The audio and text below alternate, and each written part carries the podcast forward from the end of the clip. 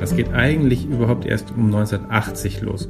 Vorher ist sie als Randfigur wahrgenommen worden, die eben spät zum Widerstand hinzugestoßen ist und auch nicht, ja, also vielleicht keine Gedanken mit hineingetragen hat. So, das, die Konzeption, die Idee, das kam woanders her. Sie hat dann am, am Schluss mitgemacht und da wird dann eben, da galt sie dann eben als Anhängsel zu Hans Scholl. Und dann waren sie lange das Geschwisterpaar.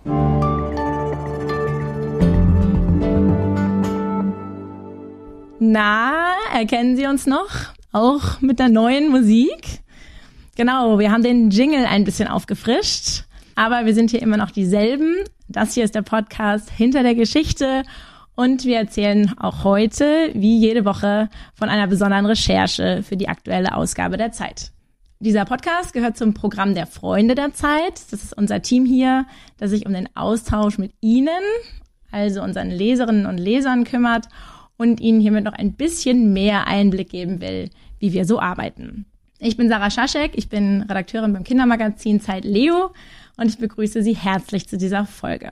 Ich bin schon sehr gespannt, denn es geht heute um die Widerstandskämpferin Sophie Scholl. Eingeladen habe ich meinen Kollegen Maximilian Probst, der sehr viel über sie weiß und der jetzt am anderen Mikro sitzt. Herzlich willkommen. Danke. Max, du hast auf der aktuellen Geschichtsseite über Sophie Scholl geschrieben. 100 Jahre wäre sie nächste Woche am 9. Mai geworden. So ein Jubiläum. Ist das eigentlich Pflicht oder Kür auf der Geschichtsseite? Das ist schon Pflicht. Also wir hätten sie vielleicht auch anderswo im Blatt behandeln können, aber da dies jetzt nicht geschehen ist, äh, haben wir das gemacht. Aber an 100 Jahren, einem 100-jährigen Geburtstag einer Widerstandskämpferin, die vielleicht zu den bedeutendsten, bekanntesten Persönlichkeiten der gesamten deutschen Geschichte gehört, da kann man nicht vorbei. Wir Moderatorinnen äh, dürfen uns ja für den Podcast hier immer eine Lieblingsgeschichte aussuchen, die uns besonders berührt hat. Und als ich die Ankündigung für dein Stück gelesen habe, äh, hatte ich sofort das Gefühl, so ein Gefühl, dass ich seit meiner Jugend in den 90ern habe, wenn ich an Sophie Scholl denke. Äh, das ist natürlich so eine, so eine Bewunderung für den Widerstand äh, gegen den NS, aber auch für ihren Feminismus. Die selbstbewusste junge Frau Sophie Scholl. Und in deinem Stück habe ich jetzt erfahren, dass das kein Zufall ist, dass ich dieses Bild im Kopf habe. Aber Max, am besten erklärst du vielleicht mal selbst, was du in deinem Stück eigentlich beschreibst. Ich beschreibe, wie sich jede Zeit, also vor allem eben nach 45, äh, ihr eigenes Bild von Sophie Scholl gemacht hat. Es ist eine, nicht eine Geschichte primär über ihr Leben, das ja weitgehend bekannt ist und vielfach erzählt, das muss nicht nochmal nacherzählt werden, sondern eine Geschichte darüber, wie sie in der Zeit nach dem Krieg zu einem Mythos geworden ist. Und das war auch gar nicht mal immer so, dass es gab eben auch Phasen, wo sie weniger wahrgenommen wurde, weniger an die weiße Hose gedacht worden ist. Und es gab andere Phasen, da hat das richtig ähm, abgehoben und ähm, sich auch ein bisschen von ihrer Person fast gelöst, so dass man nachher alles Mögliche in sie hat hineinprojizieren können. Wir wollen gleich ein bisschen mehr über diese Veränderung äh, reden, also wie sich dieses Bild im Laufe der Jahrzehnte verändert hat. Ich würde aber ganz gerne vorher erstmal ein bisschen die Fakten aufdröseln. Warum wurde Sophie Scholl hingerichtet am 22. Februar 43? Gut, es war die Geschichte, dass sie von dem Widerstand der Weißen Rose erfuhr von ihrem Bruder. Sie kam ja nach München irgendwann im Laufe des Jahres 42, um dort Philosophie und Biologie zu studieren. Dann entdeckte sie dort bei ihrem Bruder Hans ähm, ein Flugblatt, so geht ungefähr die Geschichte, vermutete den Bruder dahinter, interessierte sich, fragte nach und so weiter und war natürlich auch schon sehr kritisch eingestellt dem NS-Regime schon länger. Und sie stieß dann eben zu dem Widerstandskreis hinzu, der vor allem gebildet war von Hans Scholl und Alexander Schmorell. Das waren so die beiden Ängsten, die eben am meisten auch getan dafür haben. Und äh, sie hat dann das ein spätes Flugblatt ähm, mit Hans zusammen verteilt. Das ist diese Szene, wo sie dann in den Lichthof der Universität gehen und am Ende sogar noch oben von der, aus dem zweiten Stock in den Lichthof die Flugblätter abwerfen, dann werden sie daraufhin dabei gesehen, beobachtet, verhaftet, äh, das da dann in den, für den Volksgerichtshof gestellt und zu Tode verurteilt. Das ist dann, ging alles zum Schluss dann sehr schnell. Also zwischen Verhaftung und, ja, Hinrichtung liegen dann gerade mal vier Tage. Am 18. Februar wird sie verhaftet, am 22. 22. Februar hingerichtet. Für diejenigen, für die die weiße Rose vielleicht ein Begriff ist, aber die sich nicht so genau damit auskennen, kannst du noch mal ein bisschen erzählen, was haben die Mitglieder genau gemacht? Also sie haben Flugblätter geschrieben und erst in kleinen Auflagen 100, 200 Stück an Bekannte verteilt, von denen sie wussten, die könnten vielleicht auch oppositionell eingestellt sein. Und dann haben sie das aber immer in größeren Mengen getan, sind auch durch mit Zügen ähm, durch die durch das Deutsche Reich gefahren und haben das dann von verschiedenen Postämtern aufgegeben, um nicht aufzufallen. Man musste ja gucken, wenn man jetzt mehrere tausend Flugblätter verteilt, kann man ja nicht irgendwie einfach irgendeine Post laufen damit. Und ja, dann haben sie zum Schluss auch noch angefangen, weil sie das Gefühl hatten, die Flugblätter, die waren sehr ähm, in, der, in der Tradition auch des deutschen Nihilismus und der so geschrieben. Also da werden Goethe und Schiller und Novalis zitiert, aber auch zum Teil Lao Tse und ähm, chinesische Philosophen. Also es ist ein sehr, sehr gebildetes ähm, fast schon ähm, Schriftstück immer gewesen, was aber trotzdem auch knallhart dazu aufgerufen hat, passiven Widerstand zu leisten und äh, sich vom System abzukehren, dann haben sie zum Schluss gedacht, naja, sie rütteln damit vielleicht doch nicht die Massen auf und ähm, sind auch dazu übergegangen, einfach Parolen auf äh, Wände zu schreiben. Nieder mit Hitler, Freiheit. Das haben sie nachts in großen Buchstaben ziemlich im Zentrum Münchens angebracht. Wie weit verzweigt war denn eigentlich die Weiße Rose? Du hast in deinem Text von einem Hamburger Zweig, ähm, da ist die Rede von Innsbruck. Wie groß war denn dieses Netzwerk? Das umfasste ich weiß es auch nicht genau. Das ist immer die Frage, wen nimmt man hinzu? Der innerste Kern sind, wie gesagt, Hans ähm, Scholl und Alexander Schmorell, die damit beginnen. Dann äh, kommt ja noch Willi Graf dazu, ein Kommilitone von ihnen, Christoph Probst, der auch sehr früh da ist und äh, mein Großvater, deswegen ich natürlich auch sehr immer schon an diesem Thema interessiert war. Kurt Huber, ein Philosophieprofessor, dann hatten sie mehrere Mentoren äh, um sich herum, die auch systemkritisch eingestellt waren, aber nicht an den Aktionen teilnahmen. Dann hatten sie Verbindungen nach Hamburg, dort wurden auch Flugblätter verteilt später. Konrad Leipelt war hier zentral eine Figur, ist dafür auch hingerichtet worden, ist aber kaum bekannt, weil es irgendwie in Hamburg sich abspielte und ähm, er dann nicht, er, er war kein Freund, er war einfach nur ein Mitstreiter, den ja, mit und darum ist er in der Rezeptionsgeschichte, also in der Art, wie über die Weiße Rose gesprochen wird, taucht das immer sehr, sehr am Rande auf und eigentlich konzentriert sich alles auf diese fünf, auf diesen engeren Kern, auf diese fünf, sechs. Aber ja, da gab es eben Verzweigungen. Sie versuchten eben auch, das war ja auch der Versuch, äh, möglichst viele Mitstreiter zu finden. Das sollten, sollte erst über die Flugblätter geschehen, aber eben dann haben sie eben auch gezielt Leute angesprochen, von denen sie das Gefühl haben, die könnten dabei sein und sie knüpften auch Kontakte zu anderen Widerstandsgruppen. Aber der engere Kern 5, 6, der erweiterte Kern vielleicht 20 und ja, so die Größenordnung.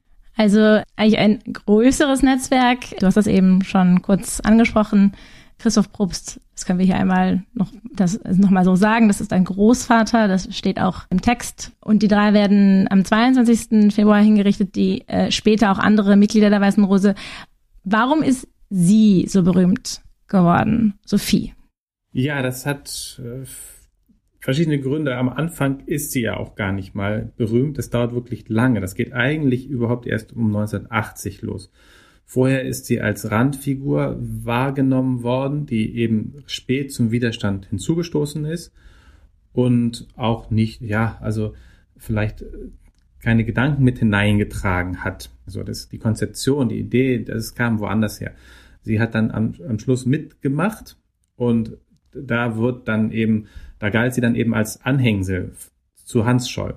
Und dann waren sie lange das Geschwisterpaar. Und bis man sie selber herauslöste und sagte, nein, wir interessieren uns speziell jetzt für sie als Einzelperson, das fängt 1980 tatsächlich erst, erst an und hat verschiedene Gründe, weil es um 1980 auch einmal generell zu einer Konzentration auf Einzelschicksale kommt. Also vorher, es gibt ja, es gibt ja diesen Film Holocaust, diese Serie, das ist eine Hollywood-Serie gewesen, die hat sehr viel bewegt an, an in der Vergangenheit, in so einem Verhältnis zur Vergangenheit. Plötzlich sah man dort auf dem Fernsehschirm das, die, die, die, das Schicksal einer fiktiven jüdischen Familie, die Familie Weiß und ganz eng, ganz nah dran. Und danach gab es auch so überhaupt einen Boom zu gucken, wer ist dann alles Opfer des Nationalsozialismus geworden und dann als Einzelperson auch zu würdigen. Und da wurde auch, auch Sophie Scholl in diesem Zusammenhang, da gab es gewisse Gründe, sie dann da herauszulösen und auch als Einzelschicksal zu betrachten. Das lag sowieso gerade auf der Linie der Zeit. Ähm, und dann, das dann ein weiterer Grund ist ganz sicher die ein, ein, ein Feminismus, ähm, der ähm, eine, eine nächste Welle des Feminismus, der, der verläuft ja immer in Wellen, der sich dort gerade vielleicht wieder verstärkt artikuliert hatte. Und da sah man plötzlich, äh, ja, Sophie ist ja, Scholl ist ja eine ganz tolle, eigenständige, sehr, sehr kluge Frau gewesen, die nicht bloß irgendwie ein Anhängsel ist von einem Bruder, sondern eben eine unglaubliche Frau, die einfach erstmal als unglaubliche, tapfere, mutige, aufrechte Frau würdigen wollte. Dann kam auch noch hinzu, dass sie, äh, das zeigt sich in den Briefen und in den Tagebuchaufzeichnungen, ein sehr großes Gespür ähm, für eine Empfindsamkeit für die Natur hat. Sie schreibt dort über äh, ja, den Tau und über die Felder und die Wiesen und die Wälder und so. Und in einer, in einer Weise, die wirklich sehr, sehr berührend ist. Also das ist Naturpoetik. Ähm, und die ein, ein, durchaus äh, große Qualitäten hat. Und da erkannte sich dann natürlich auch nochmal die entstehende grüne Bewegung wieder und sah sie, ähm, sah gewisse Nähe, eine gewisse Nähe zu dieser Person. Das passte also einfach um 1980 sehr gut ins Bild. Die vielen Leben der Sophie Scholl, so heißt dein Text, und du führst ja sozusagen durch die verschiedenen sagen, äh, Rezeptionen hindurch es gibt diesen einen Punkt, ähm, wo sozusagen also am Anfang, vielleicht können wir das auch noch, kannst du das auch noch beschreiben, am Anfang steht dieses Buch von Inge Scholl. Äh, was erzählt sie da? Was steht darin? Ja, Inge Scholl, die Schwester, die älteste Schwester, kommt, wie auch der Rest der Familie Scholl damals, in Sippenhaft nach der Hinrichtung und sie verfasst schon in der Sippenhaft den Gedanken über ihre Geschwister, über ihre hingerichteten Geschwister zu schreiben. Das geht also auch schon 1943 zurück, ihre, so, ihr Plan, da, da etwas zu tun für das Gedenken. Und das äh, nimmt dann verschiedene, sie hat dann verschiedene Reden, Reden, Gedenkreden, Radiobeiträge und so weiter, Texte, die sie dazu in der Vorarbeit äh, schreibt. Und dann 1952 kommt dann ihre Darstellung Die Weiße Rose betitelt heraus. Und das ist eben das erste große Buch, was dazu da ist. Und das ist eben erstmal nochmal ganz ein, vor allem ein Erinnerungsbuch. Das ist ja keine historische Arbeit, sondern sie versucht der Frage nachzugehen, was sind das für Leute gewesen? Was sind diese, was haben meine Geschwister da getan? Was hat sie geleitet? Und zwei große Motive sind, also eine ist natürlich das Motiv der Freiheit, was Inge Scholl dort ausmacht, ist, sie haben sehr, ihre Interpretation ist, Sophie Scholl und Hans Scholl haben sehr unter dem, unter der Enge des Systems gelitten. Sie hatten einen großen Freiheitsdrang, fühlten sich persönlich auch sehr eingeschränkt. Und das andere ist dieser geistige Horizont, den sie überschauten, der deutsche Idealismus, wo es ja auch sehr stark um Freiheit geht und um das Individuum, eben nicht um den, das nicht hineinpasst in ein System. Und ein, ein drittes Motiv, was auch bei Inge Scholl in der Anfangsphase sehr stark betont war und dann etwas zurückrückt, ist der in den Hintergrund rückt, aber doch immer präsent bleibt, ist der christliche Glauben, den beide verinnerlicht hatten und der aus Sicht von Inge Scholl ein, ein, ein wesentliches Motiv gewesen ist, in den Widerstand zu gehen und auch eine Kraftquelle. Und dann kommt äh, 1968 ein Buch raus, eine wissenschaftliche Arbeit, die diese familiäre Sicht ein wenig in Frage stellt oder zumindest anders, also äh, eine andere Perspektive beschreibt. Wo ist da die Spannung? Ja, das ist, das ist in der Tat ein wichtiger Punkt in der Rezeptionsgeschichte 1968, weil da kommt das Buch von Christian Petri, einem ganz jungen Historiker, der hat seine Magisterarbeit über die Weiße Rose geschrieben und hat daraus dann ein Buch gemacht. Er war selber noch dann Student, als das Buch erschien, 1968, pünktlich zum 25. Jahrestag der Hinrichtung. Da gab es auch Gedenkfeiern um dieses Datum herum, damals an der Münchner, Münchner Universität. Und da war die Situation sehr aufgeladen. Also dann, äh, da war zum Beispiel der Vater, das schreibe ich jetzt nicht, in dem Artikel ist vielleicht aber auch interessant, war der Vater ähm, Robert Scholl bei dieser Gedenkfeier in, dem Münchner, in der Münchner Universität und auch mehrere andere, aber die Studenten äh, protestierten heftigst gegen diese Vereinnahmung des äh, Widerstandes von der Münchner Universität, weil an der Münchner Universität zum damaligen Zeitpunkt noch ungefähr acht Altnazis äh, Professuren hatten. Und da hieß es ja, jetzt gedenken die Mörder ihren Opfern. Und mit Flugblattaktionen, die warfen dann die Studierenden, der, der radikale Zweig der, dieser, der Studenten warf dann auch Flugblätter ab, auf denen so, so etwas stand und versuchte so ein bisschen diese Gedenkfeier zu sprengen, ähm, eben aus, aus einer ganz anderen aus einem ganz anderen Hintergrund. Man hatte, man sah da plötzlich, nun geht es plötzlich um ganz andere Dinge und es, man fragte sich, für wer wird, für wen wird jetzt die äh, Sophie Scholl, wer nutzt sie auch immer für was? So, ne? Das sieht man an solchen Fragen. Und in diesem Zusammenhang kam auch noch dieses Buch von Christian Petri heraus, das eben als erstmal eine historische Darstellung ist, nicht eine familiäre, eine, ein, kein Erinnerungsbuch, sondern wirklich gucken, was sagen die Quellen. Und da rückte natürlich erstmal Sophie Scholl, die bei Inge Scholl schon sehr stark im Zentrum steht, notwendigerweise, weil es um die Geschwister ging. Und über die Geschwister konnte sie ja auch nur schreiben, von den anderen wusste sie auch deutlich weniger. Das war natürlich, lag in der Natur der Sache. Aber in der Darstellung von Christian Petri rückte Sophie Scholl dann sehr stark irgendwie erstmal in den Rand. Ähm, aus den Gründen, die ich schon geschildert habe, weil sie eben auch sehr spät hinzukam und einfach weil es auch einfach äh, um viele andere Personen plötzlich ging, die, die einfach eine ganz andere Gewichtung bekamen in dem, äh, in dem Buch von Christian Petri. Zum Beispiel Alexander Schmorell und so, ja. Mhm. Wir haben das ja schon mal angesprochen. Du bist der Enkel von Christoph Probst der zusammen mit Sophie Scholl hingerichtet wurde, äh, schon mal darüber geschrieben auch. Das ist also kein Geheimnis, aber du hast auch äh, gesagt, dass du immer sehr zögerst, darüber zu sprechen. Mit welchem Gefühl bist du an diese Recherche gegangen? Ja, ich hatte natürlich erstmal so bestimmte Sorgen, weil es so ein schwieriges Terrain ist, auf dem man sich da bewegt. Zum Beispiel mit dem Christian Petri diese Geschichte, das muss ich vielleicht erwähnen, weil die, die Pointe seines Buches ist, dass er durchaus auch von einem Scheitern der Weißen Rose spricht und auch gerade Hans und Sophie Scholl durchaus an einer Stelle kritisch sieht. Und das ist diese Lichthof-Geschichte. Also er sieht, er sieht schon den, die, die Größe jeder Zeit und die moralische Größe dieser, der Tat ähm, und des Widerstandes aber er sagt, der Widerstand, sie waren am Anfang, das lässt sich, auch das reflektiert er aus dem Nachhinein natürlich einfach sagen und damals war es sehr viel schwieriger. Aber er, er sagt, sie haben, die, diese, diese letzte Szene ist ein bisschen übermütig gewesen, dann diese Flugblätter dort herunterzuschmeißen und er äh, entdeckt dahinter die christliche Innerlichkeit und die Tradition des deutschen Nihilismus, die eigentlich das Gefühl hat, Politik ist etwas Schmutziges, aber eine integre Gesinnung ist alles. Und er sieht darin so eine Art Opfergang, eine Art, äh, ein Fanal entzünden, was nicht mehr, nicht mehr im Sinne von einer widerständigen, politischen, oppositionellen, klugen Arbeit ist, sondern eben eine Art Märtyrertum. Und das sieht er kritisch. Das sieht er äußerst kritisch, dass sie zu diesem, dass er, dass sie diesen Opfergang nachher so antreten. Und dafür hat er Gründe. Das findet er auch in, in Aufzeichnungen, dieses Motiv, das kommt bei Hans Scholl, ist das auch stark ausgeprägt. Er hat einen äußerst kritischen Blick auf diese Opferfantasien, der, der Hans Scholl da auch zum Teil nachhing.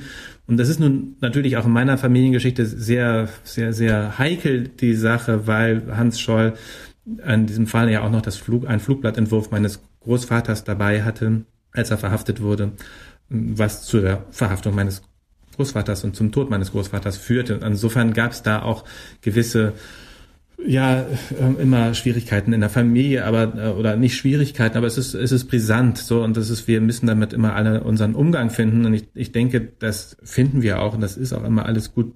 Es gibt da keine Differenzen zwischen den Familien. Mhm. Also mit Umgang finden meinst du ähm, mit dieser Rezeption, die jetzt zum Beispiel durch jemanden wie Petri hineingetragen wird in die Welt? Also mit dieser anderen mit dieser Histor anderen historischen Sicht oder Sicht eines Historikers?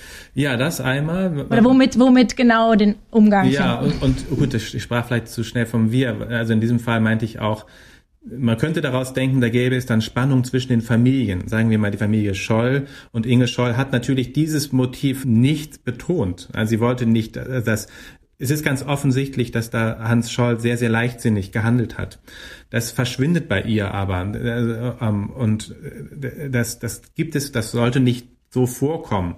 Sie wollte nicht, dass das so erscheint, als hätte da Hans Scholl sein irgendwie seinen Kopf verloren in der letzten Phase des Widerstandes und, äh, und dann auch noch auf sehr leichtsinnige Weise das Leben seines besten Freundes, der mit drei Kindern irgendwie da saß, noch mit hinein gefährdet. So, das ist eine, eine, eine sehr komplizierte Sache, die auch zu Spannungen innerhalb der Familien führen könnte was nicht geschehen ist. Und, und sie hat auch nicht unter Hans und Sophie Scholl und meinem Großvater Christoph Probst auch nicht zu Spannung geführt, wenn man so will.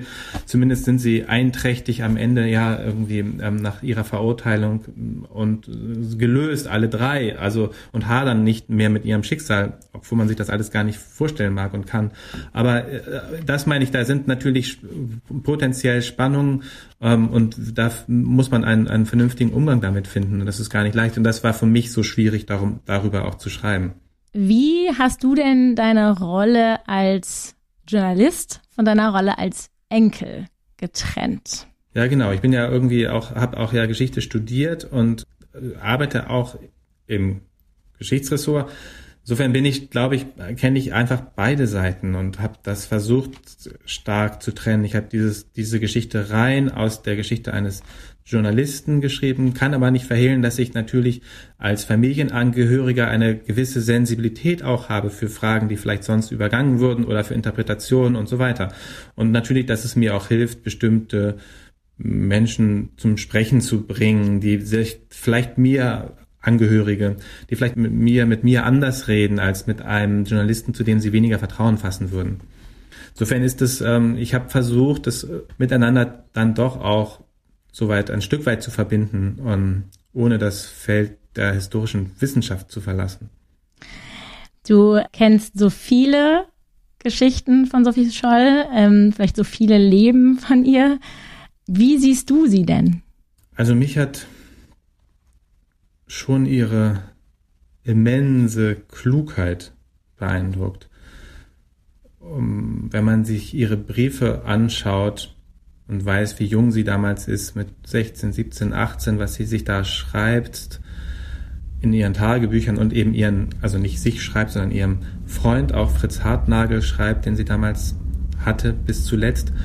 Das sind einfach sehr, sehr kluge Gedanken, auch ähm, die weit über das hinausgehen, was man normalerweise bei einem bei jungen Leuten erwarten könnte. Ich wäre dazu bestimmt nicht in der Lage gewesen, ein, ein System von, von, in dem man so drinsteckt und die, Ideologie auch des Nationalsozialismus so weit zu durchdringen, zu analysieren, zu, ja, wirklich zu durchschauen, dann auch noch in einer Sprache auf den Punkt zu bringen, dass dieser Freund Fritz Hartnagel, der in der Wehrmacht ist, dem auch gar nichts entgegensetzen kann. Der ist vier Jahre älter in der Wehrmacht, aber kann dem nicht, nicht in, nichts entgegensetzen und äh, wird dann von Sophie Scholl überzeugt, dass er das Falsche macht. Das ist schon sehr beeindruckend. Und das ist, ich glaube, diese, äh, man kann da mal spekulieren, woher kommt die Kraft und so weiter und was ist, sind die Motive für den Widerstand. Die Klugheit ist ganz bestimmt einer.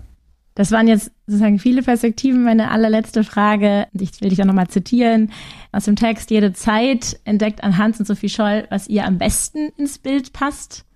Was passt uns denn heute am besten ins Bild? Das ist schwierig. Ich würde sagen, ich könnte mir vorstellen, dass sie am ehesten noch entdeckt wird oder wieder als Inspiration entdeckt wird. Nicht, dass man sich darauf berufen würde, das kann man nicht, weil die Zustände sind ganz andere und, und so dumm sind die meisten nicht, dass sie sich wirklich darauf berufen und sagen, hier, außer Jana aus Kassel, die auf einer Querdenker-Demo steht oder irgendwelche Rechten, die sagen, Sophie Scholl würde AfD wählen. Das ist Quatsch, das ist Unsinn, da, braucht man auch gar nicht drüber zu reden. Aber die wer etwas klüger ist und reflektierter ist, aber vielleicht, wo sie trotzdem eine Rolle spielen könnte, ähm, in der Inspiration, das sehe ich schon am ehesten, war nach wie vor in der in der Klimabewegung und in der globalen Gerechtigkeitsbewegung, solche Geschichten. Weil da gibt es so etwas, für sie war das die Zeit, in der sie lebte, da war das Ganze das Falsche. Sie hat alles zurückgewiesen, was es damals gab, außer ein paar ähm, wenigen Gedanken, die es so von Gleichgesinnten gab. Aber es war im Großen und Ganzen war das System komplett falsch und zwar alles verdreht. Ähm, und ich glaube, die, das erste, die erste Analogie, die man dazu ähm, oder wo, wo, wo so etwas ein Gefühl davon, wo es so ein Gefühl davon gibt, dass das Ganze das Falsche ist, das ist, glaube ich, in dieser zum Teil in den in den in den radikalen Gruppierungen der Klimabewegung der Fall, wo das, wo einfach das Gefühl ist, wir ramponieren hier gerade alles ähm, und wir haben ein komplett falsches Leben und, und das wir führen und das System ist nach wie vor komplett falsch. Ob man diese Analyse dann teilt, ist eine andere Sache, aber ich denke, also zumindest an den äh, hat hat sie eine hat Sophie Scholl eine Radikalität, die darüber hinausgeht über die Verteidigung des Status quo. Also und, und da sehe ich am ehesten, könnte ich mir einfach vorstellen, dass am ehesten sie in, in, in solchen Zusammenhängen rezipiert und vielleicht auch für, für Inspiration so sorgt oder für als Vorbildcharakter irgendwie genommen werden kann ohne dass ich damit sagen würde, das sollen die Leute tun und das ist mein Punkt, das sage ich nicht, aber es sage ich, das muss dann jeder für sich selber wissen. Aber ich, ich könnte mir vorstellen, dass es das zumindest die Richtung ist, die am ehesten, äh, da das ohne allzu großer Verdrehung noch äh, den Leuten leicht fiele, das zu tun. Danke, Max, dass du uns deine Geschichte und diese Geschichten über Sophie Schau erzählt hast. Und auch wenn ich jetzt fast behaupten will, dass wir hier noch mehr über Sophie Scholl erfahren haben, als im Text steht, zumindest die Buchtitel, kann man da nochmal ganz gut nachlesen, also in der aktuellen Zeit und ich wünsche dem Text viele Leser. Wer bis jetzt dran geblieben ist, ähm, den oder die lade ich auch ganz gerne zu einer Veranstaltung, weiteren Veranstaltungen der Freunde der Zeit ein. Am 6. Mai können Sie Live-Abend mitdiskutieren, wie man super in der Nachbarschaft zusammenlebt. Das Ganze ist Teil des 75. Geburtstags der Zeit. Man kann sich kostenlos anmelden unter www.freunde.zeit.de und das Ganze findet dann per Zoom statt. Uns vom Podcast-Team interessiert auch, wie Ihnen der Podcast gefallen hat. Äh, schreiben Sie uns Ihr Feedback oder Themenwünsche gerne an freunde.zeit.de. Ich verabschiede mich jetzt. Verabschiede auch Max. Vielen Dank, dass du da warst. Ja, danke sehr. Und wir freuen uns, wenn Sie nächste Woche wieder reinhören. Bis dahin eine gute Zeit.